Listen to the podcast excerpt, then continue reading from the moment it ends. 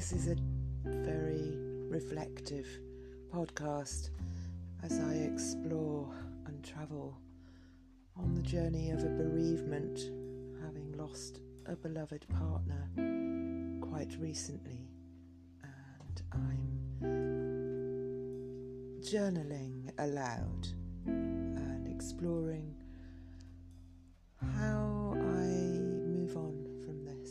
It includes lots of gardening and lots of tiny house living, lots of using herbs and plants, as well as exploring and reflecting on the emotional journey of recovery.